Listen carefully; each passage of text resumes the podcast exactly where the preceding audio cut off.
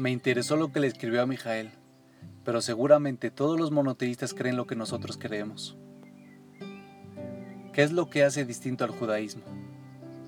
Saludos, Ruth.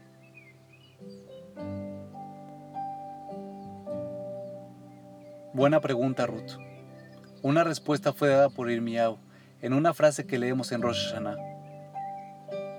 Recuerdo la devoción de tu juventud, cuando como esposa me amabas y me seguías por el desierto, a través de una tierra desconocida. El judaísmo era un pueblo dispuesto a viajar hacia lo desconocido. El judaísmo comenzó con dos viajes épicos, el de Abraham y Sarah y el otro en los días de Moshe y observen que ambas travesías fueron precisamente en la dirección opuesta a la esperada. Generalmente, la gente viaja hacia los centros de civilización. Abraham y Moshe lo hicieron alejándose de las más grandes civilizaciones de su tiempo. Los judíos son obstinados, contraculturales. Si el resto del mundo va por un lado, los judíos van por el otro toman el camino menos transitado.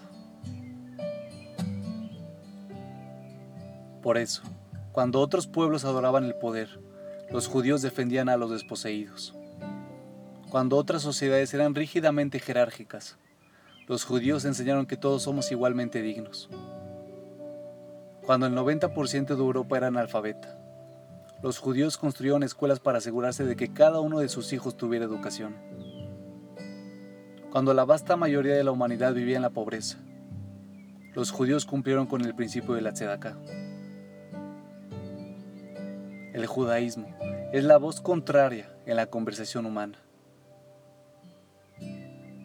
Ser judío es ser iconoclasta, desafiar lo que comúnmente es aceptado en su tiempo, estar dispuesto a romper los ídolos de la época. Los judíos fueron pioneros una y otra vez Citando nuevamente a Paul Johnson, les debemos el concepto de igualdad ante la ley, tanto humana como divina, la santidad de la vida y la dignidad de la persona humana, de la conciencia individual y de la redención personal, de la conciencia colectiva y de la responsabilidad social, de la paz como ideal abstracto y del amor como fundamento.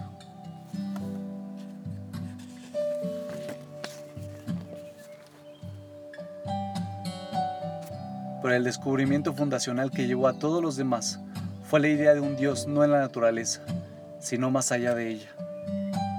Un Dios no visible, pero que podía ser escuchado. Un Dios que trascendió el universo puramente físico nos provoca a trascender el universo físico de los deseos y reflejos humanos que han conducido al mundo a través de sus tiempos, a la violencia, crueldad e injusticia. Los judíos eran diferentes aún lo somos. A diferencia de los ateos, creemos que el universo, la vida humana, tienen una finalidad. A diferencia de los cristianos y musulmanes, creemos que no es necesario pertenecer a nuestra religión para tener una relación con Dios o tener un lugar en el cielo. El judaísmo es una religión de preguntas y discusiones. No creemos que el estado más elevado sea la obediencia ciega, ni que debamos silenciar el intelecto que Dios nos dio cuando nos hizo su imagen y semejanza. A diferencia de los seculares de hoy, no creemos que la moralidad sea relativa, ni que el matrimonio sea una simple elección de estilo de vida entre tantas otras, ni que puedan existir derechos sin responsabilidades. Y a diferencia de los materialistas de ahora, no creemos que los seres humanos sean simplemente una configuración genética accidental de genes egoístas.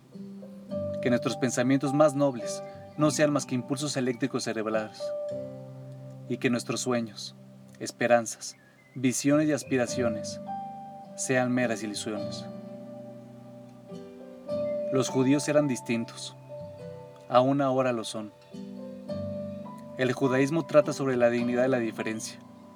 A través de la historia, el judío, fue el único pueblo que se negó a asimilarse a la cultura dominante o a convertirse a la fe mayoritaria. El pueblo judío Fue con frecuencia la minoría que enseñó al mundo que a Dios le importan los derechos de las minorías.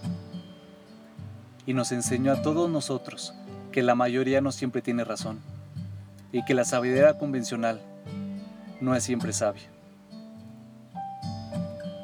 Eso hizo que con frecuencia no hayamos sido queridos. A la gente le molesta que sus prejuicios sean cuestionados. Pero el mundo necesita voces de disenso. Y eso, Ruth, es lo que somos.